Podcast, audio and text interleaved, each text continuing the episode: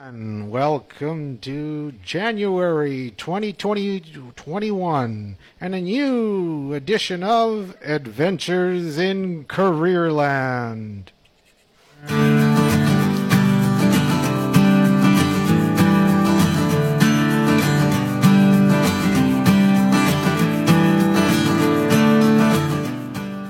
Hey everyone, I'm Adriano Magnifico. I'm your host. I'm the career and entrepreneurship consultant for Louis Riel School Division. And this is the new year. Oh my gosh, we're in episode number 12. So we're at the Dirty Dozen of the Adventures in Career Land collection. And as usual, I'm joined by my able, intelligent, thoughtful assistants who are going to leave us soon because they have to go on to greener pastures. But they've been such great people. So we have our Brazilian Isabella. How you doing? I'm doing well. How are you doing? Very good. What do you do in New Year's in Brazil? In New Year's, it's always a party. So a lot of people go to the beach and they like jump three waves because that's good luck for the year. Um, and there's always a lot of fireworks. Um, yeah, a lot of people just hang out as a family. You jump three waves, and so that's good. That that's good luck. What does that mean? I don't get it. Is it the number three? We I talked about this no number idea, honestly. Like this is just a tradition, um, and we honestly don't believe in it. It's just something fun that people do. Oh my gosh, it sounds religious. And of course, we're with Lily Chen, Hello. our Chinese ambassador. and these are both international students who have chosen the broadcast and media program at the Arts and Technology Center in the Louis Riel School Division. And they are about to finish their program. So we have a few episodes left. So I'm very saddened because they're going to leave and because we've kind of actually figured this thing out. and just when we get reasonably good at it, the everybody leaves and then new students will come on board and we have to train them. But that's the beauty of being a teacher. That's the beauty of such great education that people want to partake of. So you you're you've blazed a trail. Other students see what you're doing and say we want a piece of that action. So good for you guys. Lily, what do you do in China and New Year's? In New Year's, um, in traditional, it's like uh, many of uh, fireworks, and also big dinner, and we will stay until the midnight, wait for the bell, and then celebrate. But recent years, for the Chinese people, they travel to some warm place, party hmm. with friends. It's, Oh, so they're becoming westernized. yeah. They're, and that's the beauty. Hmm. Yeah, because the family, I mean, last week we have talked the last time, the family members, they get less and less. We don't have huge families anymore, so means maybe several families gather together and then they get a big party. So it's all about the party for you guys, right? On the beach. And let me guess, you're having dumplings? Is the, Yeah. is, is the big Yeah. food. Lily told us the big food in China, the celebratory food is the dumpling. Every time, every festival. Every festival. So in New Year's this year with your family here in Winnipeg, was it Dumpling City? Yeah. Okay. So your daughter loves dumplings. Uh, sort of. she prefer for pizza and burgers. Yeah, she'd rather have a Big Mac. When the dust settled, she'd rather have a Big Mac, wouldn't she? Oof. So, So- you're really becoming westernized. That's a shame. That's a shame. Well. Anyway, that no, that's very good. That's all. That, that's all smart. So what now? Where do you go for fast food? Are you a fast food person? Yeah, of course. Of course. What do you eat? Yeah, like burgers. And Like, where's your place? Wh- Where's your burger place? Um, actually, I think maybe burgers, like Burger King, and fries, Burger McDonald's. King. Oh my gosh, that's that's amazing. I, I'm still a fan of that Big Mac, that uh, Angus burger, which they've taken off the menu. So I have no reason. I wander aimlessly now, kicking empty burger containers down empty back lanes looking for purpose because they don't sell that right now. Anyway, enough about this great tr- great information that everybody really gives really a tinker's darn about. we have a guest today mm-hmm. who's one of our very cool guests for the whole year. In fact, Maclean's 15 years ago featured him in a small article as one of these young university people who was kind of influential in pa- career pathing, and and they asked a lot of questions of him. This is Damien Matheson, who is the director of partner development with www.myblueprint.ca. What's interesting about Damien being here is we use his program and his team's program exclusively in our division for career development, and it's a great program. So we're super happy. Damien, welcome to our podcast. This is amazing, guys. Thank you. Thank you for having me. Yeah. No, we're we're we're super happy to have you because generally we take just students. We want to know the student stories. So when I told you, Damien, we want you on here, we want to know you, the student. So you're in Toronto. Now, how did you celebrate New Year's? Uh, there was no jumping in waves. Um, there were there were no dumplings, unfortunately. Uh, we were with my partner's sister and and her partner, so just uh, a small group of us played a new board game that one of them got for for Christmas. So pretty low key night, but we'll take it. It was a good company. I'm honestly all break.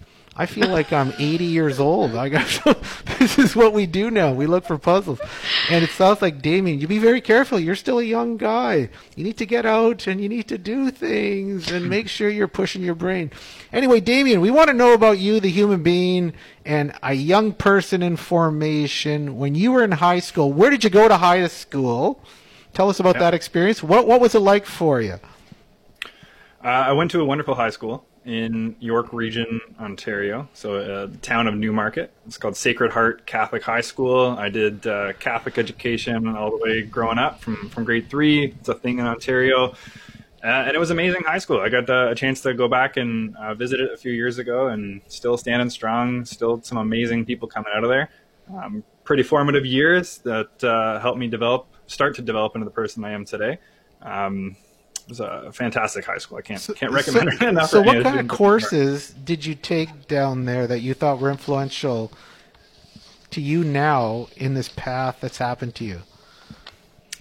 Yeah, uh, it's it's interesting because you don't think about it at the time when you're in high school about kind of the, the stuff that you're learning and how it's it's really going to apply uh, later on. Sure, you know you're going to ask those questions about why am I learning this? When am I going to need to know the Pythagorean theorem, right? But there's a lot of skills that we'll develop in, in classes that aren't the point of that class that have been super helpful for me now. So uh, when I think back to some of my more interesting classes that are that are worth talking about, uh, I took drama all throughout high school, and that allowed me to build the muscle of uh, getting up in front of people and and making mistakes and having fun and coming out of my shell a little bit. So uh, drama, we had some amazing drama teachers at, at our school.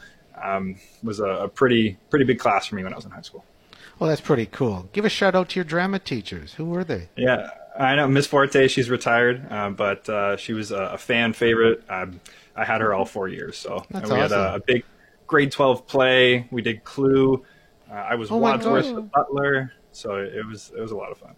So you that was your big role. Now, was this when you're going from grade nine to twelve? You have to build up to get the big role in Clue, or were you one of those prodigies that they had to give the lead role to all the time?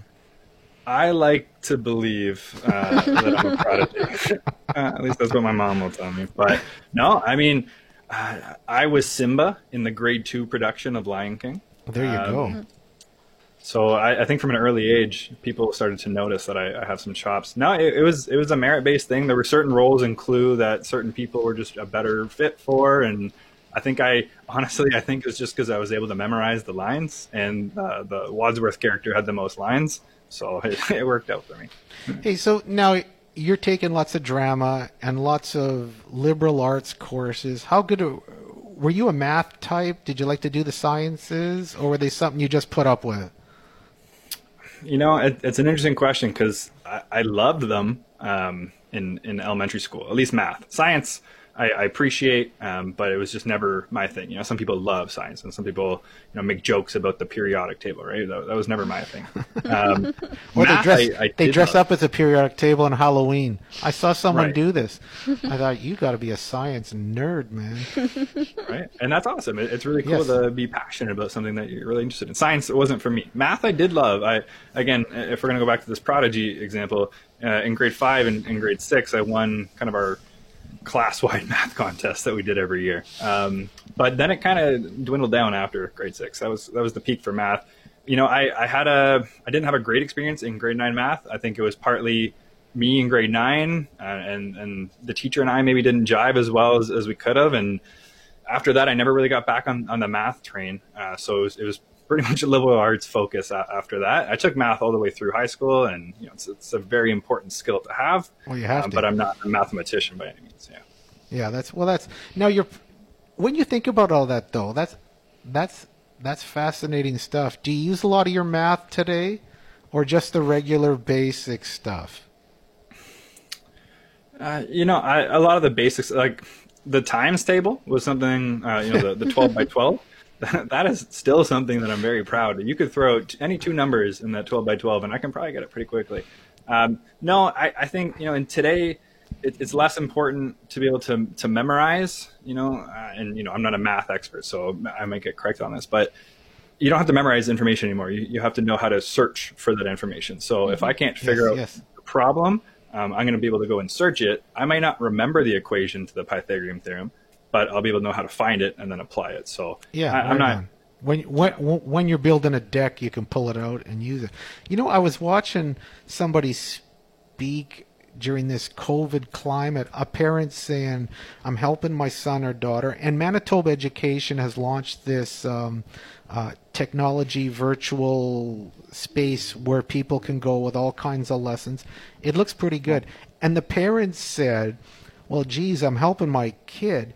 I have to relearn all this stuff, which is fascinating to speak to. If you have to relearn this stuff, what was the point of doing it if you don't have to use it ever? Right? That's crazy to me. Hey, how was your parent life? Like, uh, not well, not your parent. Like your parents, working with your parents, were they supportive of you being a drama kid, or did they have different aspirations? Because I noticed in part of your bio in Maclean's, you wanted to be a lawyer, and your whole Yeah. family are police. So you remind me. My favorite TV show is Blue Bloods. So I was Yeah. thinking you had the chance to be the Blue Bloods family, and you started doing that and turned your back on that. I don't know if I would phrase it like that, but uh, they were very supportive of, of me throughout. So, uh, growing up, it was uh, my mom and, and two brothers. So, single parent family. Uh, brothers are a little bit older than I am. Um, one of them uh, still a police officer. My mom worked with the police and, and since retired. Other brother has, has nothing to do. So not totally uh, blue blood. But, Okay, okay. Um, the the older brother who's still police actually he's uh, he's got a really interesting job right now. He's a de- detective with the, the homicide division. So know, he Oh gets to solve murders for a living, which is is pretty cool. So that's TV Um, stuff. It, it honestly, when I hear about the little bits, and you can't share too much information, obviously, but it does sound like a TV show half the time. Yeah. Cool. Yeah, no, they they were always very supportive. Um, I, I think you know, and and we can get into the story of of you know why I'm so excited about what my blueprint allows students to do. But I think part of the reason I was interested in law and, and this field of, of policing is because it was just around me so much, right? And and that's what happens a lot of the times that students, especially when they're growing up, they they know what they know, right? So if their parents or their, their brothers and their siblings are in this field and you're exposed to it a lot, that's what I knew. Uh, but basically, what happened was they sat me down for dinner. Uh, I think it was grade 11, as, as you're starting to think about uh, post secondary opportunities.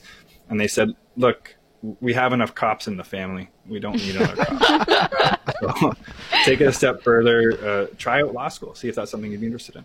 Um, and so I thought that was great because, you know, if we're talking about TV shows, there's a lot of great lawyer TV shows, right? Well, and that's what happens in Blue Bloods, right? Jamie went to it? lawyer Yeah. and then went back to Cobb and the show, and Erin became a lawyer. So I just I Okay. watched the show. I love it. So yeah, now, sounds like you're a fan.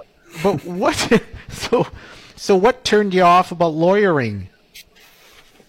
Yeah, uh, it, it's something that uh, I'm really happy that your students are, are, doing this and getting exposed to these types of opportunities because I, I, wish it was a mandatory thing at, at, every grade level and every school across the country.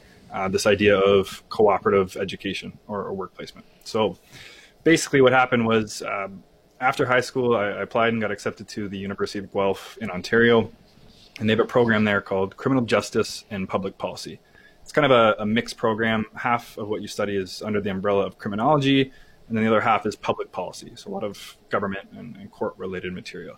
Um, it's supposed to be a good feeder into law school. Of course, you can do any undergrad under the sun and then apply to law school. But yes, yes. from doing my research, you know, they said this would help prepare you to make it that much easier and do a little bit better on the LSATs, the, the test you have to write to get accepted into law school.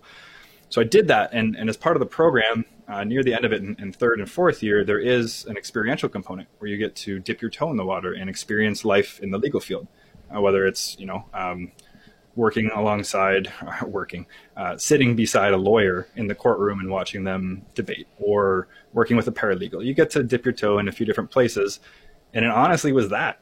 It was an experiential opportunity that turned me off from it. Uh, it was not what it looks like on TV there was far too much reading for me to be. um, so luckily, I have. I'm an English teacher, luckily, man. You're killing me. You know, but I love to read. Uh, you can maybe see it behind me a little bit. I have a bookcase full of books there, but um, this this is the type of material I don't like to read. Right? it was legalese. It just wasn't for me. Uh, but so luckily, I had that opportunity. Right? A lot of times, co-op may get you interested in something, but it may help you decide that that's not for you. And, and if I'd gone to law school without having that opportunity, I would have wasted a lot of time and a lot of money. So, mm. That's interesting. Yeah. Isabella, did you have a question? Yeah, uh, from what I was reading on your interview, uh, you mm. were talking about students having the chance to fail and then learn from this and go move on to a new experience. So yeah. when you figured that out about law school, um, what was like that pivotal change? Wait, I didn't like this. What am I going to do now for you? Yeah, that that's a great question, and um, you know, I, am not going to lie. I, I, was I was worried, right? Um, I just invested all of this time and this money into a four year uh, Bachelor of Arts program, and and mm-hmm. for whatever reason, there's this weird stigma with with Bachelor of Arts programs that you know you, you, what kind of job do you get after sociology, um, or or anything like that, which is not the case at all. And I'm happy to debunk that. I'm happy to point people to a lot of resources that can show you all the amazing things that come out of a Bachelor of Arts degree. But I had this, you know, I had this moment at the time. I, I, didn't know what I could do with a Bachelor of Arts degree. I, my whole plan was to go to law school, and then, you know, all of a sudden, that's not for me. So what do I do? um, that that pivotal moment, you know, and, and I say this all the time. I, I was very fortunate. I, I, I, got a lucky bounce. I, I acted on it, um, but the the opportunity was there for me. So uh, basically, what happened? This is a wonderful company that I recommend all of you look at afterwards. It's called Talent Egg. Uh, it's a Canadian company, and, and, they help a lot of young people find opportunities, kind of find their first roles and, and things like that. Uh, I would subscribe to their newsletter. They let me know about this brand new program at Ryerson University in Toronto that uh, had, had just launched. Actually, it was a pilot program. It was called the uh, Digital Specialization Program, I think. Um, it, it, was brand new at the time. The idea was they wanted it to be interdisciplinary. So they wanted to recruit students from all different disciplines, STEM, arts, you name it, put them all together. And Ryerson has this really cool thing. Uh, it's called an incubator. So it's called the Digital Media Zone it's it's run by Ryerson, um, but essentially what it is is it's it's a space for early stage uh, tech startups. So companies who want to build that next really cool piece of software, they get to incubate uh, their team in this space and learn from others and learn from mentors and have all these resources and, and options that they wouldn't have if they were trying to do it on their own in their parents' basement. So this program, because it was created by Ryerson, essentially took the students who got accepted into that program, which I was I was lucky enough to, uh, and they put us in this incubator. And it was a three month program, and it was all experiential. It was all hands on.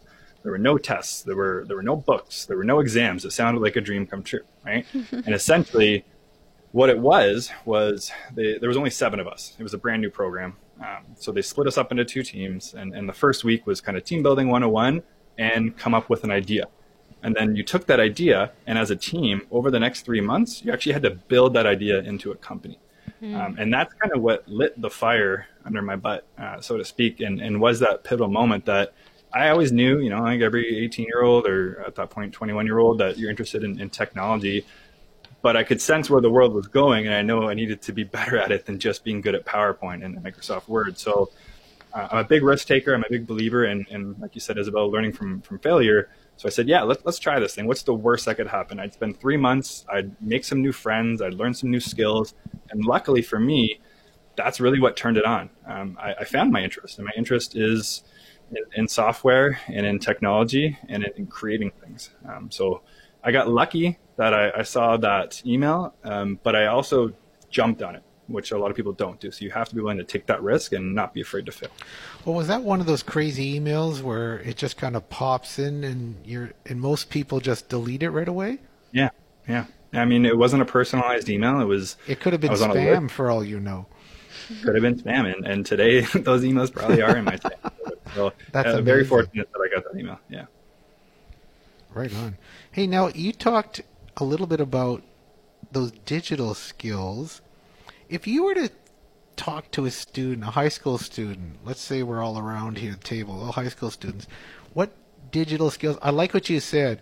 I needed to do something more than PowerPoint and Word, which really are becoming ubiquitous. These aren't these aren't mm-hmm. even things you teach. They're just expectations that you have a sense of these programs. What do you think yeah. a kid ought to have in his digital cachet as he or she leaves high school? That's a tough one because just ju- ju- just to make their way in any program because these skills are becoming almost necessary in every industry, don't you think? Yeah. Which ones oh, do you yeah, think? Yeah. You know what? Um, to your point about expectations, I, I, think it's almost an expectation that you're familiar with the Google suite of products and the Microsoft uh, suite of products. So your Word and PowerPoint, your slides and Excel and Sheets. Uh, but you said those are expectations. You know what? The, there isn't one. I, I, think instead of one tool, and it's not a technological tool, it's um, the ability to be a, a lifelong learner. Um, there's going to be a new tool next year and the year after that, and it, it, you have to have the ability to learn that new tool, and you have to be uh, willing to change and willing to adapt. Because whether you are or not, those new tools are going to come, and you're going to have to learn them if you want to be consistently moving forward in, in your life. So I, there's no such thing as, as the one tool, but the ability to learn the new tool when it does become available. Yeah, so the suites actually create the worlds in which you exist. And if you can work in the worlds, then you'll be able to adapt. So you're saying this resilience and this adaptability is really important. Yeah. Yeah. yeah. Okay. And Damien, one thing I wanted to know so you started working with my blueprint, and like you just said, um, technology is always changing. So how is it for you to um, adapt to these new technological things that are coming up? Because you are in direct contact with that. So, um, like, what do you do to learn these tools and apply them so fast? It's a great question. And um, you know what? My biggest issue isn't the willingness to adapt and, and learn. It's actually almost the opposite that because I am interested in, in this world and you know, because I do like to create, when I see something new, it's like a shiny thing and I want to go to it and I want to use it. And, and one of the things that I'm trying to focus on this year in, in 2021 is, is doing less. So instead of trying each and every and using this, really having a purpose for what that thing is. Uh, but I mean, to, to answer your question, I try to use something when there's a, a, use case for it, right? So I haven't downloaded TikTok as an example because mm-hmm. I cannot think of a good reason to use TikTok other than to waste time. Um, and that's not true for everybody. I, have heard so many amazing, like we published a, a blog post about how teachers are using TikTok to engage their students in the classroom because students use TikTok. So why not teach a 60 second math lesson on TikTok, meeting your students where they are? So there may be a reason for you to use that thing. But for TikTok, as an example, I don't have that reason and I'm trying to do less with social media unless there's an intent behind it. So I guess uh, to answer your question, when there's something new that I want to try, I figure out what's the reason, what's the purpose that I'm trying this, and I apply that tool to that reason. Uh, and then if it's successful, I'll hopefully keep using it.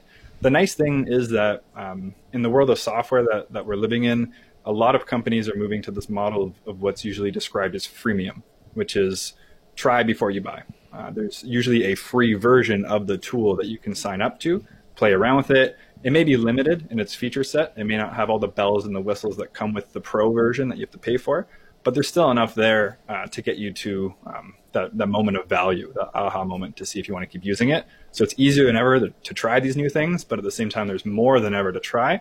So I'd say figure out why are you using that thing before you just sign up uh, and give away a bunch of personal information. That's kind of cool how you evolved though, because you were in the traditional police work, law, and then you at Ryerson you found the startup culture. Talk about what hmm. the startup culture means to you and what emerged from Ryerson. You had a very cool little startup of your own. Yeah, yeah. So I mean, I'll, I'll answer both, but I'll, I'll continue the the Ryerson story. So the program was put you on a team, three months, build out the thing. Um, for us, and, and we pivoted, which is a fun word and, in technology, means just we, we changed the idea a few times. Eventually, what it became was um, there was a service in Toronto at the time, and it's still going now, and, and now there's a lot more of them. Uh, but this was this was a few years ago. Uh, it was called Grocery Gateway, where you could order your groceries online. At the time, it seemed like a brilliant idea. Um, we wanted to do the same thing, but we're a team of three people, and we realized we don't own a grocery store, so it's going to be a little bit harder for us to do. Uh, but there were a lot of farmers markets that were happening in Toronto. There were like 33 at the time, but they were either running from nine to two while you're at work, or three to seven when you're on the commute home. So we thought, why don't we bring these farmers markets online? You can learn a bit more about the farmer, the produce, their story, customize a basket from that farmer's market and then have it delivered to your home or to your office if you're not able to get to that farmer's market and support local and eat fresh. So that was the idea that came out of it. It was it was called Food Story, uh, but uh, at the time that we the program finished and we started the company, there was two of us. We didn't know what we were doing. We were two young kids out of school. We took a shot.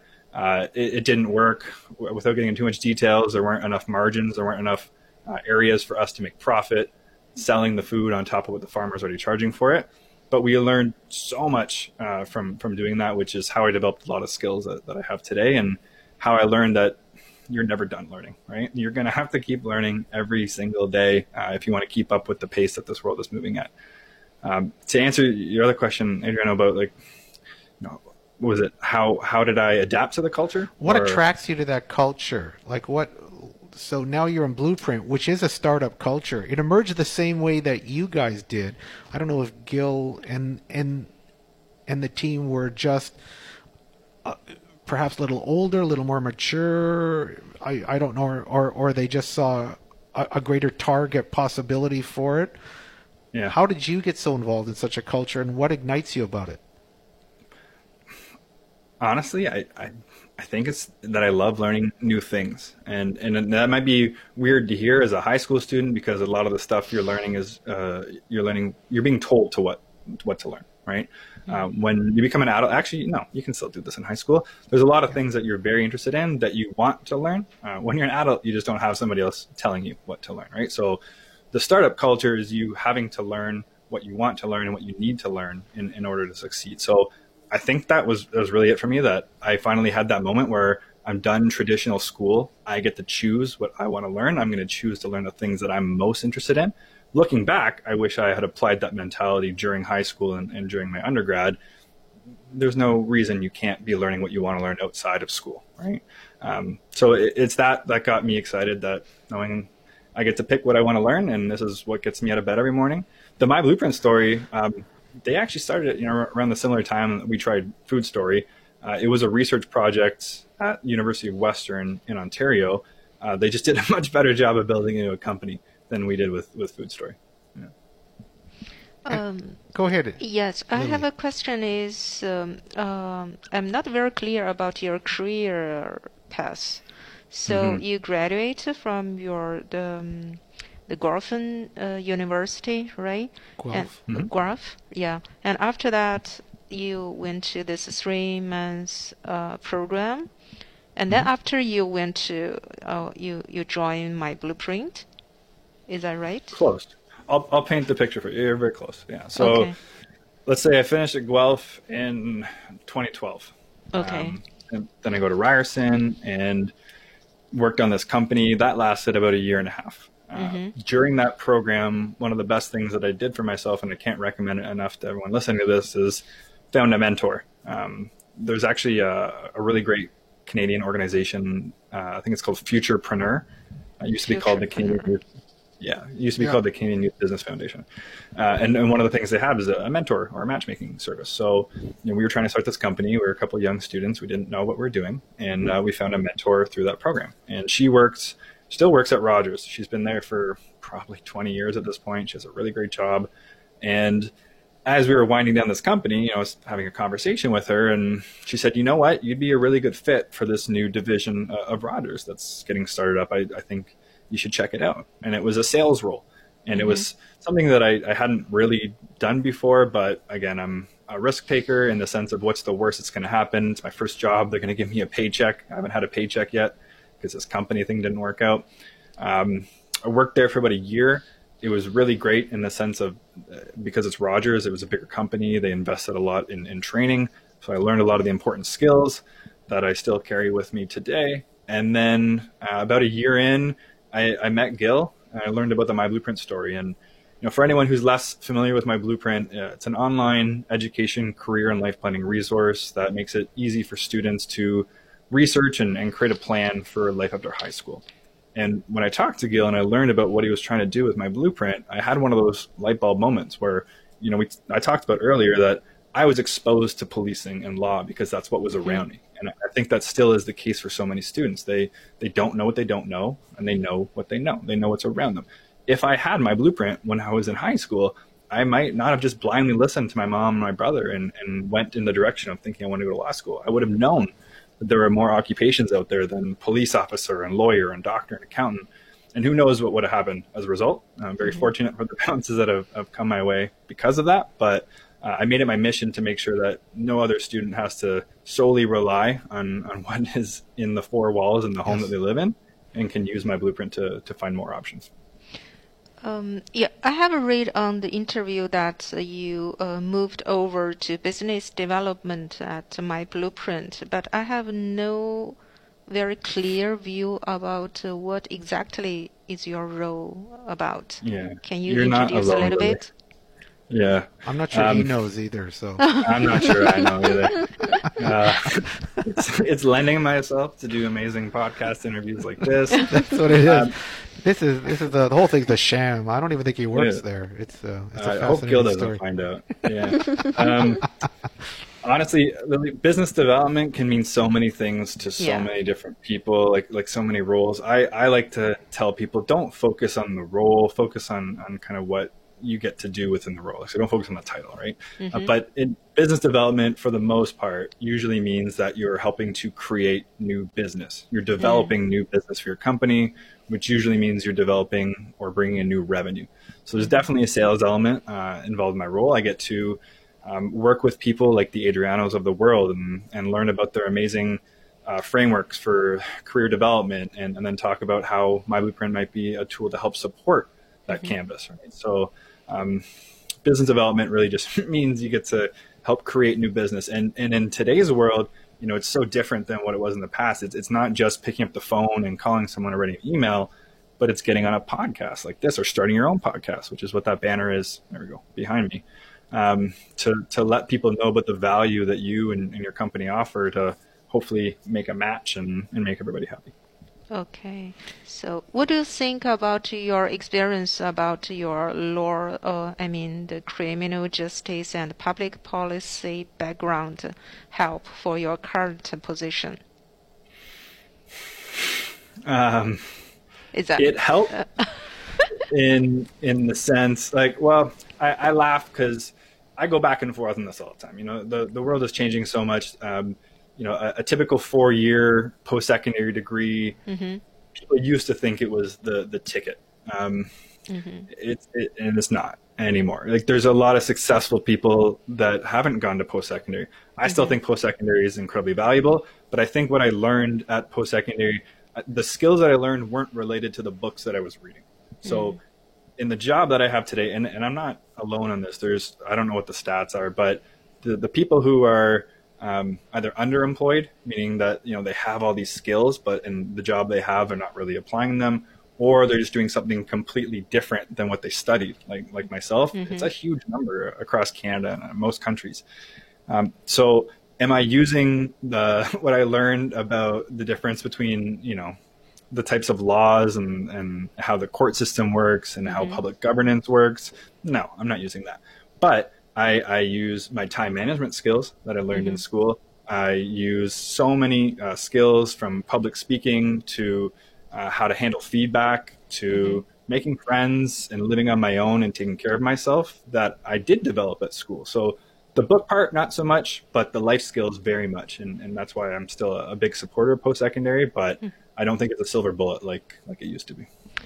You know, Adriano, why I ask this question is because in China, it's like um, the students after their high school, they they most of them they don't really understand what the major they choose in the university. And they like uh, many students they just uh, study or oh i couldn't say that waste their four years or three yeah, years time yeah. there and then after that they have no idea what they can do with what they have learned.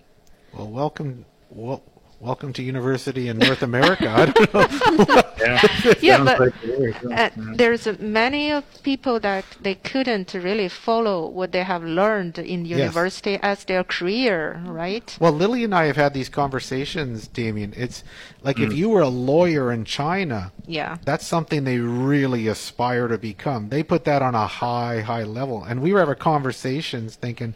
Yeah, it's important here, but it's just one of the professions in in Canada or or in, in North America. Mm-hmm. And every profession gives you possibilities to do things, like you said, at policy levels. Politicians are often lawyers, mm-hmm. right? Uh, mm-hmm. Accountants are, are often lawyers. CAs are often uh, uh, accountants and, and, and politicians, and have have leadership roles. So it's interesting. We were talking about, but we see around this table, Damien, is Gen Z over here. She's you know, ready to tell me to shut up. And then there's there's you, the millennial, who does that regularly.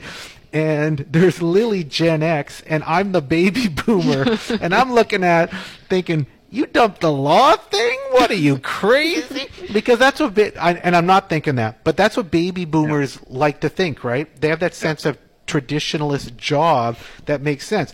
So I, even when you were talking to your parents saying, I'm not going to do the lawyer, I have a deep sense inside of them, a little piece of them died, oh, but yeah. they supported you yeah. because they yeah. love you and they want to take care of you, and that's that's a different attitude. In China, if someone decided, "Hey, mom, I'm not going to go into law," you're pretty much ostracized, aren't you? like, so what's the plan?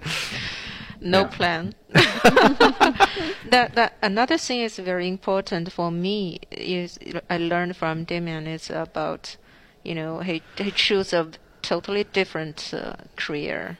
Yes. About mm. what his uh, study background, right? Mm-hmm. And then he got this opportunity, but as my understanding is like if you don't have this background, it's very difficult for you to get yes. into the door, right? Yes. So I think that kind of experience could inspire some students like okay, I really not very clear what I decide I'm learning now. Yes. But maybe I change my, my idea next year. Well, you've changed your mind, Lily. Lily's yeah. a classic example. She's a Gen X who came from China. She was an HR yeah. director in China and now right. she's come and totally changed. Yeah. She is the older version of Damien, who was in a traditional role and is now doing broadcast media but, and and exercising all kinds of skills and developing all kinds that, of new skills. That based on my independent for economy right? Yes. yes. Mm-hmm. For a new graduate student from university, the first priority for them is to find a job to yes. make a living, yes. right? Yes. And that's why most of the students they will maybe how to say push themselves to do something they don't really like. Right? Yes. Yeah. They don't have the opportunity to choose what they, they their passion. Mm-hmm. So uh, Isabella, let's well let's ask our Gen Z here. Mm-hmm. Isabella, do you feel pressure to go find a job, or do you feel like I'm going to search around and discover until I find the right piece? So what happened to me? I actually had been accepted to university, and I was in between going to university or doing the broadcast media program for a year.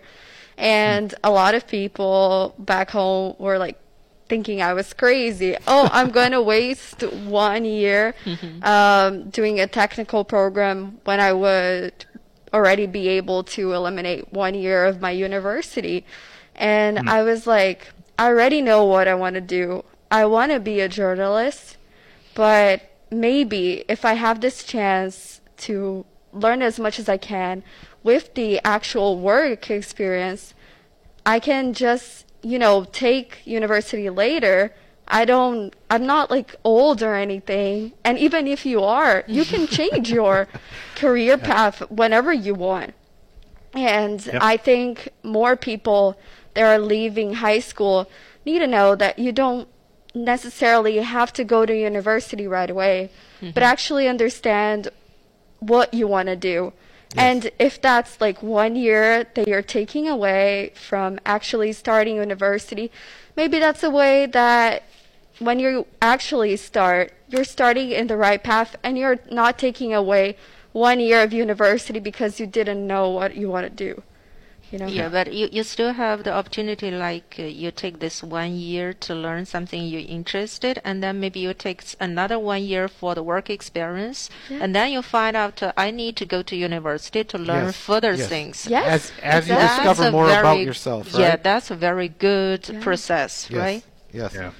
So Damien, like you've done what we kind of you know about our lean career design canvas we use in Louis Riel School Division where people people do some heavy thinking. The message of it is that while schools are very good at helping you collect dots and you collected a ton of dots but you seem to be kind of unique because you kept taking those dots and adding more and trying to connect them. So when you when you met with Gil who offered kind of this was he almost a mentor type Uh, he's become one. He has uh, become but one, that, but he- that was not a relationship at the time. No. yeah but so he's and i i know gil's pretty smart guy and and, and he has that quality in him a, a very generous quality in him in, in in my small interactions with him but you collected so many dots did he help you then connect dots like because you need the reflection piece and that's what schools generally don't do right? Mm-hmm. They help you mm. collect collect collect collect. And and if you have damien's energy you will continue. Like a couple of times you said whoa i better get on to something. I'm a little worried about this. Boom you went on to something else. And i like what you said lily because you're just learning more about yourself. But if you don't stop at some point you had mentors if you don't stop to reflect, if you don't stop even to speak to uh, who might be per- someone who might be perceived as a career coach, it's hard to connect those dots. You need sounding boards, and that's what that canvas does for a lot of kids in our in our division. But what what was the great moment when you kind of connected the dots and said, "This is the whole startup thing for me. I'm in." And Blueprint, I'm in. What is it about Blueprint that attracts you? Because you were in the food business, now you're in the mm-hmm. career business mm-hmm. as a startup. So, what is it about this startup that connects to you? You know, I, I don't think that I've ever. W- One of the things I think about myself all the time, you, you hear a lot of people talk about find your passion, follow your passion, um, which I don't totally buy into. And, and a I lot of people either. that I, I- I don't I've agree. talked to, how do you know what your passion is when you're? I'm 30 years old. I don't know what my passion is, right? Yes, Uh, but what a lot of people do is, is they say uh, find your purpose, you know, find your north star. Um, so Isabel, for you, if, if you're interested in journalism, your north star might be telling stories, right? Um, Figure out how you can do that, whether it's TikTok or through journalism, right? Um, I, you know, for me, Adriano, I think it's more that I learned through the Ryerson program that I love creating things. So whether mm-hmm. it's creating something in the food world or creating something in the software world, in, in the education world, I don't know if there's one vertical or one specific area that I Well, the would- blueprint's a little different, though, right? There must be a deeper sense of fulfillment as Yes. you help kids help themselves in this Yep. career pathing, which is difficult. Yeah, yeah. I, I, we're all blessed at my blueprint to be able to wake up knowing that we are truly making, you know, a difference, and, and not to knock any occupation or profession. No, of but, course not. Uh, you know, when I was at Rogers for, for the stint for a year, we were essentially selling advertising. Um, the the nice part about it is we were selling advertising to small businesses to get them on the first page of Google to hopefully make them more money, um, which is great. But for my blueprint, we are we're providing a resources a resource that is helping students to make more informed decisions about their future and, and hopefully avoid some of the pitfalls that, that I had to make along the way. So I do feel good about it. You know. Um, my, my the big thing that I'm pushing right now that you're going to probably hear a lot more from me this year is my purpose that I'm going to focus a lot on this year is um, in a perfect world, I would get rid of grades and tests altogether. I, I think grades and tests they do more harm than they do good. Um, so that's what's going to be driving me this year, and you know it's a little it's a little strange for me to be on on that pedestal given the fact that I'm at my blueprint and you know we help students in this world of education who are beholden to grades and have to use grades to get to post secondary, but I just don't think they, they were designed in a, a, time that isn't 2020. And I don't think that the, what, what they're doing now is solving a need that we currently have. Well, I don't think you're far off on that. I, I think there's a lot of research out there that supports that standardized tests don't make anyone smarter and the information is lost quickly after if you don't use it in some constructive. I like what you said earlier in an interdisciplinary. You didn't say it, but an, you were talking about interdisciplinary projects or works yeah. when you when you're working on things that make a difference on on projects. That's pretty mm-hmm. cool. Lily, you have anything else? Yeah, because I have read uh, his interview. Okay, you really ignited Lily here, so I'm, I, I'm, I'm, a little worried. She's got a daughter now, so everything you're saying, not now, she's had a daughter for a while, and we, we kind of, she's our tiger mom. She really works hard with her daughter. So everything you said, be very careful what you say now, Damien, because it's going right to her daughter. Okay? No, no, no, no, no, no. Don't give pressure to my guest. Okay? yeah, because I I have seen from um, uh, the interview material they say that you plan to go back to an MBA course, right? Uh, that would have been uh, something that I probably wrote at the time. So that that interview, yes. that Maclean's piece that you're referencing, uh, got to be uh, almost a decade old now. Um, it's five so, years old. Mm-hmm. No, it's got to be way more than five years old. I think Anyways. you're 25 years old. mm, we can agree to disagree, but uh, you know what, I, I would I would probably change my view on that. And and you know what, um, a lot of that is is you know something I meant to bring up earlier. Uh, so one of the things that Ryerson did kind of ignite, or was that pivotal moment, or, or help me adapt to this culture, is, is really who you surround yourself with. So I was really fortunate because in, in this Ryerson incubator, this thing called the Digital Media Zone, it was about five floors at Yonge and Dundas, which is you know, a very popular intersection in Toronto, yes. of just young entrepreneurs who are trying to start something big. And, and the excitement and the energy and the enthusiasm in there um, I, I, fed off of it. And, and there were a lot of smart people in there who are saying something similar to what I'm saying now. That yes. I think experience is is really what you learn from the books and, and the tests. what was your favorite? Dr- what was your favorite drink on Dundas? Was I'm um, coffee wise? Was it a caramel macchiato? Are you one of those guys? No, uh, I think we had uh, a Keurig machine in there, so I'm a little disappointed. I thought you'd be hip and cool yeah. and have some cool kind of drink. Oh, I just need the caffeine. It's not really important. That's, how right. I get. yeah. Right on. Hey, now, so what would you say to a young person? We're going to come to the end of this, Damien, because mm. uh, you must be looking at your watch and have something to do. So, uh, what would you say to a young person now as they're sitting some time asking this question out loud to the career gods? What should I do after high school? That's that's the big question, right? And and that's what everyone is asking. Um, what I would say is, no one knows for sure. So mm-hmm. your guidance counselor, your career counselor, they're wonderful people to talk to and bounce ideas off of. But make up decisions for yourself. Um, take risks, especially when you're young. But like we talked about earlier, it doesn't really matter. You can take those risks throughout. Just be smart about them, and and don't be afraid to fail. It's one of the pet peeves that I have with the education system right now, and it's different with every classroom. And you guys are super lucky to have someone like Adriano. But when you think about a, a test in a normal classroom, are you, you hearing fail that, that. Are you hearing that? yeah. Take when you fail copious that test, notes it, right now. it, it's really hard to climb back and, and bring your average back to something that you want it to be. But in, in life, that's not how it works. In, in life, you learn from your failures. And, and we're talking more and more about it in, in the 2020s that failure is something that you want to strive towards. Because if you don't fail, you're, you're probably not learning. You learn way more from failing than you do from succeeding. You learn what not to do the next time. So for everyone who's thinking about what to do after high school, think about it for yourself take in all the advice and opinions, but make up your own mind. Don't be afraid to try something because you're going to have eight or nine different jobs in, in your life anyways. So who cares? Try that thing for a year or two. Reflect on the skills that you're learning from it, right? You know what? Maybe I tried accounting, it wasn't for me, but throughout that, I learned really great time management skills. I learned how to do my taxes, right? You can try the next thing, and if it fails, it fails. You move on to the next thing. Just be a lifelong learner and don't be afraid to fail. That's pretty cool. And and you live that mantra, which is which is more powerful. That's why we want your story, Damien. When you've hmm. lived through the story and you share the story, then it's not just a one-liner a kid hears or someone who's listening hears and says, "Well, yeah, you've done it. You've lived it. You were worried about it. You took risks." And there's so many students, and I teach some. I, I teach um, some virtual classes right now. So many students are very nervous about even breaking out of some of their comfort zones there. Mm. And I'm trying to push them a little bit online.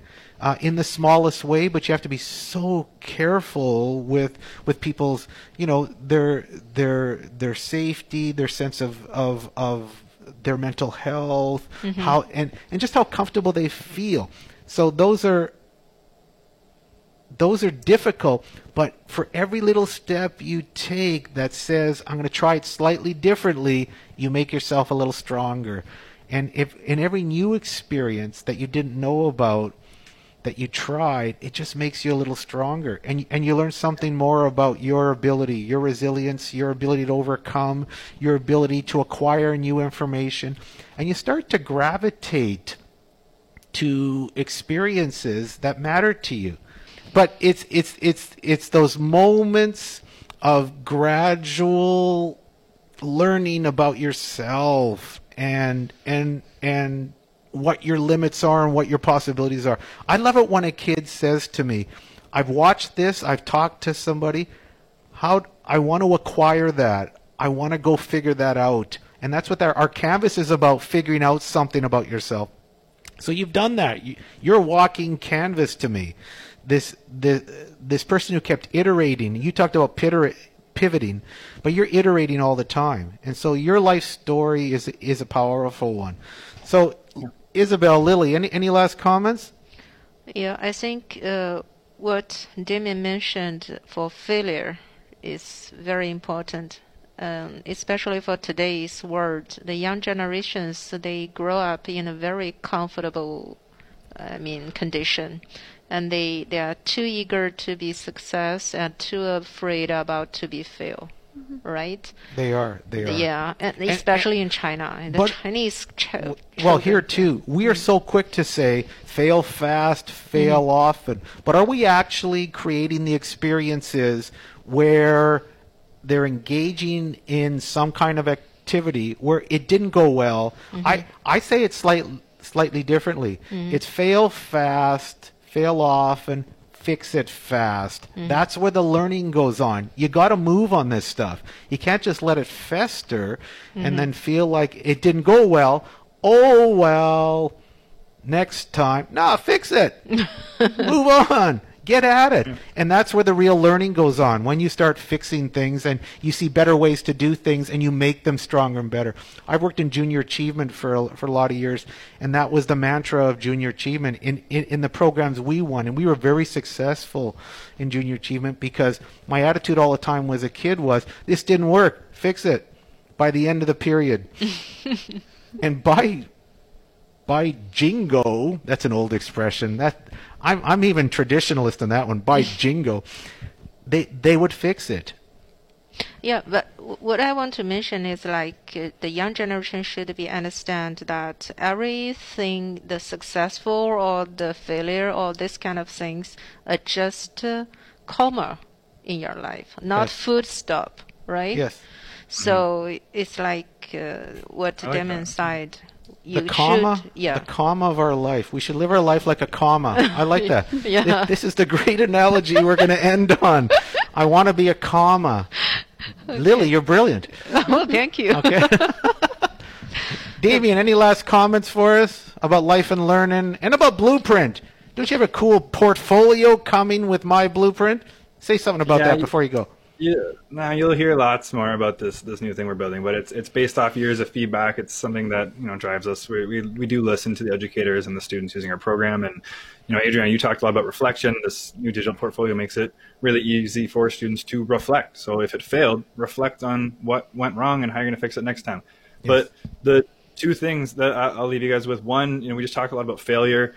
Um, there's something that you should Google and, and do with a class of students after this, Adriano. It's called the fear setting exercise by Tim Ferriss. Uh, I think he did a, a TED talk. It's like 13 minutes, and it's essentially whatever the scenario is. You know, for Isabella, it was should I go to uh, uh, the the school you're in now, the Arts and Tech Center, or should I go to university? And you write out all the worst things that could possibly happen, and they're not that bad. So it just makes it a lot easier for you to take that chance. That's number one, the fear setting exercise by Tim Ferriss. And number two, uh, I'd be remiss if I didn't tell you guys to check out uh, this banner behind me. It's competencies without a classroom. It, it's a lot of what we talked about today. There's this notion that we need to teach students, and a correct notion, uh, the important skills in, in today's society are the soft skills, the 21st century skills, the core competencies, things like critical thinking and problem solving and group work and, and that kind of stuff, right? Adaptability, resiliency, all the stuff we've talked about. It's so easy for the teacher to say, hey guys, you need to have resiliency when you're older. That's I what the workforce is looking for. It's not right? enough. But what does that actually look like in the real world? Yes. So that's that's what this mm-hmm. podcast is for. We Yes. interview professionals and we ask them not only what they actually do in a day to day, so the high school student listening can get a better sense of what a civil engineer actually does at work all day, but mm-hmm. then we also talk about what are those important skills, what are those 21st century skills that you need to be successful there, and what are the examples of those in action, so you can kind of put a face to the name, so to say. Right on. That's great stuff. Well, I think we've come to the end of the podcast. I think this has been a long one, but once we find a guest of this caliber, well, then we have to we have to dig and dig and dig, and we could be digging right to China with this guy. We could. Yeah. This could be the longest podcast of all time. All right. Anyway, super happy that you're here, Damien. We we appreciate it, and uh, we look forward. Uh, we'll be working with Blueprint and Louis Riel School Division in, in in the future. We see it as a key tool.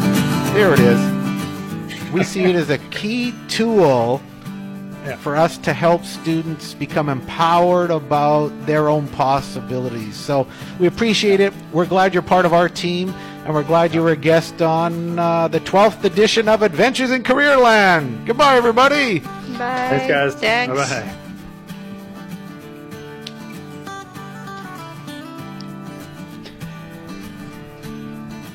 That was awesome, guys. Um, it's so nice to talk to you